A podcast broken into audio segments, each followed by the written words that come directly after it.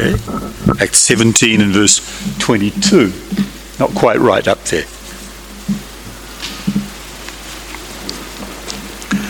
And good to see everybody here this morning. So Paul, standing in the midst of the Areopagus, said, Men of Athens, I perceive that in every way you're very religious. For as I passed along and observed the objects of your worship, I found also an altar with this inscription to the unknown God. What therefore you worship is unknown. This I proclaim to you. The God who made the world and everything in it, being Lord of heaven and earth, does not live in temples made by man, nor is he served by human hands as though he needed anything, since he himself gives to all mankind life and breath and everything. And he made from one man every nation of mankind to live on all the face of the earth, having determined allotted periods and the boundaries of their dwelling place, that they should seek God in the hope that they might feel their way toward him and find him. Yet he is actually not far from each of the, one of us, for in him we live and move and have our being, as even some of your own poets have said, for we are indeed his offspring. Being then God's offspring, we ought not to think that the divine being is like gold or silver or stone, an image formed by art and the imagination of man. The times of ignorance God overlooked, but now he commands all people everywhere to repent because he has fixed a day in which he will judge the world in righteousness by a man whom he's appointed. And of this, he's given assurance to all by raising him from the dead. Now, when they heard of the resurrection of the dead, some mocked, but others said, We will hear you again about this. So Paul went out from their midst, but some men joined him and believed, among whom also was Dionysius the Areopagite, and a woman named Damaris, and others with them. So let's pray now. Thank you. Let's pray.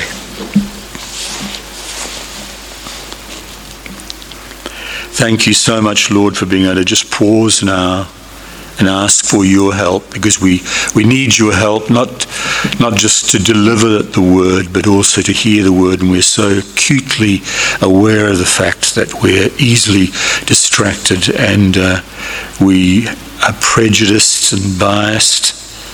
And uh, we need you to overcome our sin the opposition that we have naturally in our hearts toward you until your Holy Spirit is given us and we're converted and brought to you. So we pray for your richest help upon us today, and we thank you so deeply for your gift of the Holy Spirit to the church and to individual members of the church. We are so aware of your presence with us that when we're together in your name, you're here to bless us and to help us. And we pray for your richest help, ready help this morning. We ask this for your name's sake. Amen. So this morning I'm speaking on uh, the sermon which was given in Acts 17 to Athens in the, in the first century. Uh, and you'll see that quite a lot of detail is given there by Luke, who would have been present, who wrote Acts. He was a colleague of Paul, and he noted down quite a substantial amount of material from the sermon given in the uh, center of Athens there in the first century. So these people were among the first people in Europe to ever hear the gospel preached. So it's very, very interesting to hear here, to see here just exactly what it was that Paul said to uh, these people in Athens. Now, when you look at um, Acts 2, which is at the beginning of this book, you can see uh, another guy called Peter preaching in Jerusalem. And it's very, very interesting when you look at his sermon, a substantial quantity of that sermon as well given in Acts 2. Very fascinating to see just how the preacher approached the proclamation of the gospel in Acts 2. And you can see there that a substantial amount of the Old Testament is given, and he's presuming a considerable knowledge of the Lord of heaven and earth among the audience uh, that heard him in Acts 2. And that audience were, in the main, Jewish people who had a considerable understanding of the Old Testament. So you see that there in Acts 2. Then you come to Acts 17 in Athens in Europe, where there probably was not a Jew to be found on that particular occasion. And he's speaking here to people who have no understanding whatsoever of the Old Testament. So there's no citation of the Old Testament at all in this sermon. He's not referring at all, he's not he's not uh, assuming that they know anything about the Lord of heaven and earth. And what he does do, fascinatingly, is he actually cites two of their poets, secular Grecian poets and quotes them as part of his preaching that day to support the points that he's making here to the people of Athens. So, you know, audiences can considerably change. And when you're looking out as I am to you, and I'm thinking of all manner of things about you this morning and your knowledge and understanding of English and uh, of my vocabulary and your understanding of the Bible or lack of understanding of the Bible. You know, all of these things should be borne in mind by the preacher when he stands up to preach because preaching is, is primarily about you, it is not about the preacher. So, but the preacher has to work for you, for you to understand what's being said. And, and so Paul here, speaking to people with no understanding of the Old Testament whatsoever, and he's preaching to them of that God, that unknown God that they uh, mentioned there, um, and the God of the Lord of heaven and earth. So, you know, the audience can change but the message doesn't change. I think that's the important point. That uh, when you, when if you followed carefully what I was saying this morning and reading there, you can see that it moves along and mentioning wonderful things there that you would find in the Old Testament while not quoting from the Old Testament, and then coming down at the conclusion of his preaching in Athens uh, to the point that Jesus is raised from the dead. So there you see just what was found considerably in Acts 2. A, a, great deal of attention given to that particular point there in Acts 2.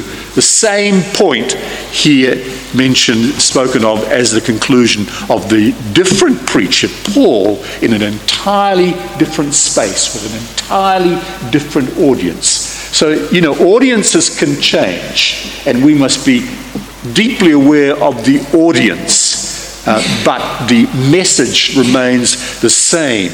And while one may approach that message in a different way, the message always, in the end, concerns the death of Jesus Christ for our sins and the resurrection of Christ from the dead. So, those things need to be said right at the beginning. What I wanted to do this morning is just to kind of um, think of three words in this, in this passage which I read. You'll find them there the word proclaimed, the word command in verse 30, and the word assurance in verse 31. So we'll think of these particular words as I speak to you about Acts 17.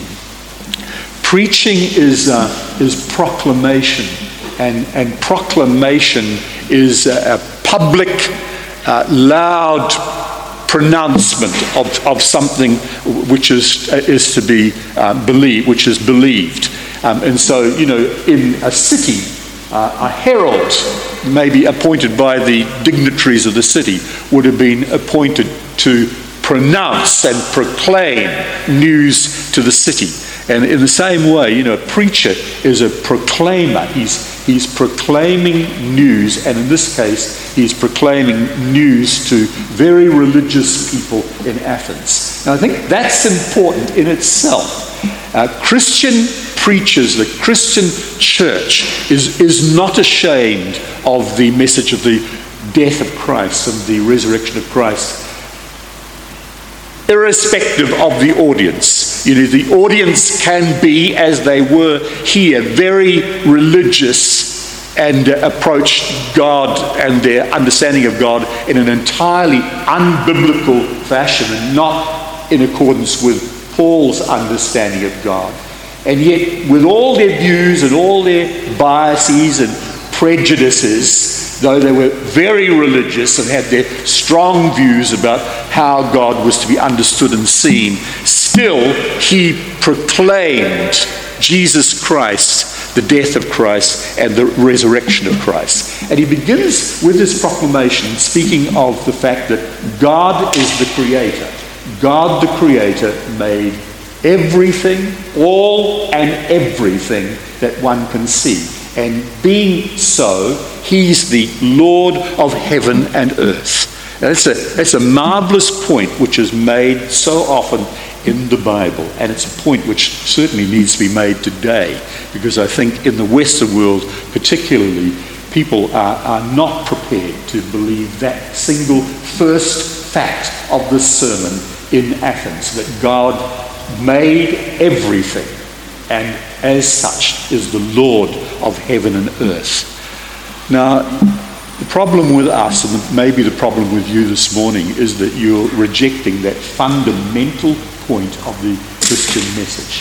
The fundamental, primary point of Christian message is that the God that we worship, the God who saved us and who died for us, is the God who made everything and is the Lord of heaven and earth. Now, in our stupidity, what do people do? You know, we've seen this written of in the Old Testament, and we see it here in the sermon. We see it in Athens with all of their idols and all of their made of gold and silver, their altars, and all of their views on, on who God is. So, in, in our stupidity, we think of God in, in, in various ways and, and in ways which are, which, are, which are not biblical. We think of, of God as being a, a God who is, uh, you know, is, is, is able to be fashioned, is able to be stuffed into a temple, is able to be fitted into a particular space, is able to be pictured in gold or silver or in some shape. We think of God in that way, and yet, you know, God is, is not that. And Paul says he's the Lord of heaven and earth, and he can't be uh, controlled in any way or, or, or pressured in any way by a human opinion or by a human, uh, human decision. So, and in our service of God, what do we do there? Another word which is mentioned in this passage. We think that we're serving God, and so we sort of concoct all sort of all sorts of uh, religious sort of uh, uh, practices, and we think that through our religious practices we can serve God and and and do something for God and help God be, as it were, in debt to us. But, you know, there again, that's not, not the God that he's speaking of here, the Lord of heaven and earth. This Lord cannot be put into a temple. This Lord cannot be pictured in gold and silver or in some form of an image. This Lord is the Lord of heaven and earth who made everything and is invisible, wise, and almighty. So, you know, we as people have our own opinions and our own prejudices. Maybe this morning you're one such person. You're thinking, you know, I know what God is, and I'll stick to my understanding of God. I know what man is. That's another thing that he gets on to. I know what man is. I understand this of man, and yet here Paul is saying all men are descended from a single man, and that man is clay, and God fashions that man, and that man depends on God for everything, for his breath, and for everything that he has. You know, all of these things are said in the sermon as sort of preparation, really, for what he's about to say by way of a command. Now, what a fascinating way of approaching things, and maybe it's the way, you know, we, we should be doing things more in New Zealand because, in a sense, in New Zealand, the audience resembles not the, the one in Acts 2 with a considerable understanding of the Old Testament. The audience in, in New Zealand resembles the Athenians who have their own opinions about God and their own prejudices about man. And these things are roundly contradicted in the considerable amount of material at the beginning of that preaching of Paul when he speaks of God as being the Lord of heaven and earth that cannot be contained by any building cannot be drawn up in any form, and man that is so dependent upon God and in no sense sovereign or independent in himself, but is dependent upon God for all his breath and all his being. So he's the Lord of heaven and earth, and man certainly is not the Lord of heaven and earth. Man is dependent upon God, and God is the one who is everything. Now, in the 30th verse, he uses this other word which I drew your attention to. That if Lord, the Lord is the Lord of heaven and earth, then he has every right in the world to do with human beings and everything else that he's made just as he wants to, because he's the Lord of heaven and earth. And here in this passage, he says that he commands all people everywhere to do something. And it's our duty to do that because we're made by him. And he's the Lord, our Lord, the Lord of heaven and earth. So we have, we have no other space but to do what he commands us to do. It's interesting, a while ago I was talking to one of the physios that sort of was working on, on my shoulder. And I, he loved to talk about the, the gospel, about the Bible, interestingly. Never came to a point of faith in him, but he, he asked sort of lots of questions. And one day I actually quoted that verse and said that the Lord of heaven and earth commands all men everywhere to repent. He said, Well, why should I listen to his command? And that was, that's, a, that's a simple, obvious question. So many young people and Western people in the Western world why should we listen to God's command? Because He's the Lord of heaven and earth and cannot be pictured by man, cannot be stuffed into a shape or put into a temple or written up in some way as though we've got a, a, a particular handle on Him. He's the Lord of heaven and earth. He has the right to do everything. He made us as human beings out of one man. All of us are totally and utterly dependent upon Him for our breath. So He has the right to tell us what to do as human beings. And for you this morning, if there's anyone in this room this morning who hasn't understood what the Christian faith truly is, it, it really begins about there that you're under the command of the Lord of heaven and earth and he's commanding you, the one he's made out of one man, originally Adam, that is, he's commanding you to do something that he wants and believes all human beings must do. He's demanding it of all human beings. What does the Lord require of you? But to, and here's the answer in this passage, that we should repent of our rebellion toward him. How have we rebelled toward him? We've rebelled toward him because we've had our own views of God and believe that this is God, I understand God. This is how I wish, wish to describe God. This is how I wish to picture God. No, all of that must be set aside, and we must accept the biblical uh, revelation of who God is. That's what we must believe of God. That alone is true. Everything else is just of, from the, the space of your mind and from your own uh, understanding of the world and of yourself. You've rebelled in terms of, of your belief of self and what you are, and particularly today, all of us sort of believe in some, or so many people do, believe that in some way we've sort of come out of the soup or out of the creek or out of the mud and eventually being formed into a human being. That contradicted here quite, cons- quite clearly when it says that we're from one man, made from one man, and he, he made us. There's nothing, nothing random about our development whatsoever, but he made us as human beings. These things are of the essence of the Christian faith, and of the essence of, of repentance that we need to turn away from our views of God and our views of self and our views of our capacity and our view to do things and our views of our strength, of our own individual strength. And we need to turn to God and believe on Him, repenting of our sins, leaving them behind and turning to Him and trusting in Him from the heart and obeying Him.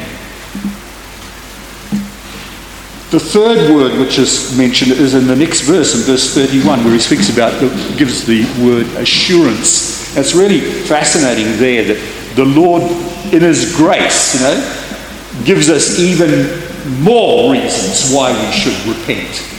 Having said things about himself and about man, he then goes on to talk about what he's done in terms of the end of the world.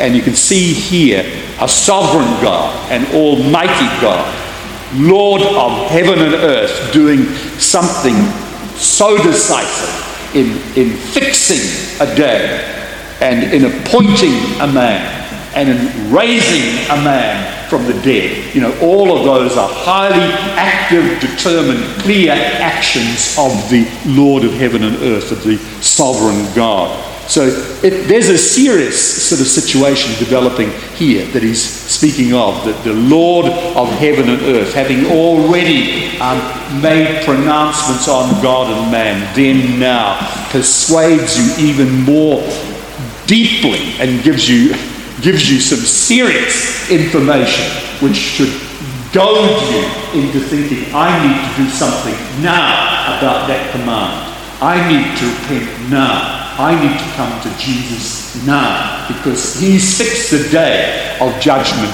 He's appointed a man to be the judge and he's raised a man from the dead. And that latter thing gives us the absolute assurance that this thing will come to pass. How is it so? You know, how is it so that the resurrection of the dead gives us that assurance that we're seeing here something which is true? Because a resurrection can be seen. And a resurrection can be written, written about, can be recorded.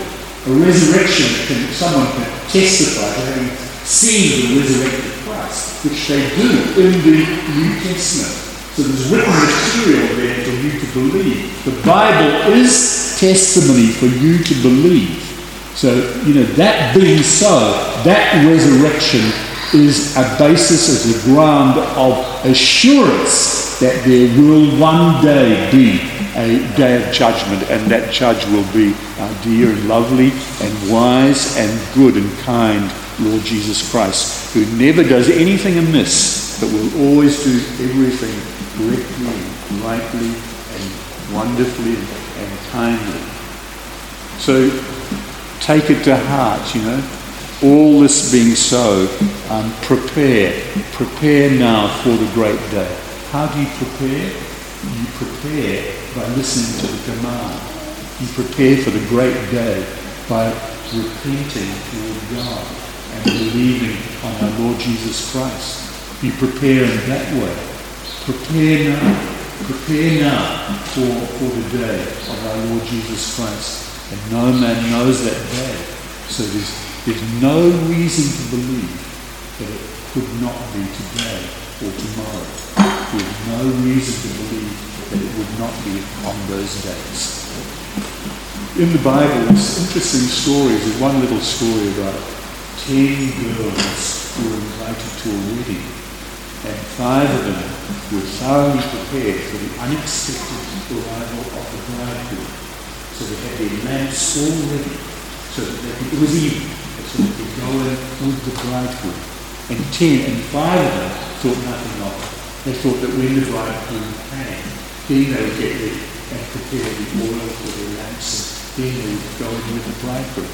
But Jesus uh, said, no, you know, that won't be the case. It'll be too late. You must be ready now. You must be ready with your lamp now for the unexpected arrival of the bridegroom. And how are you ready? You're ready by repenting toward God of your views about God and man and believing in his testimony and principally believing certainly on our Lord Jesus Christ, his death for our sins and his resurrection from the dead, which gives us every reason for being grounded and, and, and, and being the basis of true assurance. So prepare in that way. And just finally, what does it do? It really, preparation of that kind, honors the Lord Jesus Christ um, who's the Lord of heaven and earth. He tells us what to do, so you're really honoring him and you're, you're loving him as well as obeying him. You're, you're loving him, you're honoring him, you're praising him, you're thinking highly of him, you're commending him, aren't you, when you obey his word. And today, here in New Zealand, here in this church, here today, prepare yourself ask that you give me that repentance today. Give me that repentance. Me a truly repentant person so that repentance is part of my daily life and part of my thinking. I want to be that person. I want to be a person who comes to you in that condition, in that state of humility, because then I know I'll be ready for you on that day when Jesus comes a appointed day, a fixed day when he comes to judge the the dead. So let's pray now.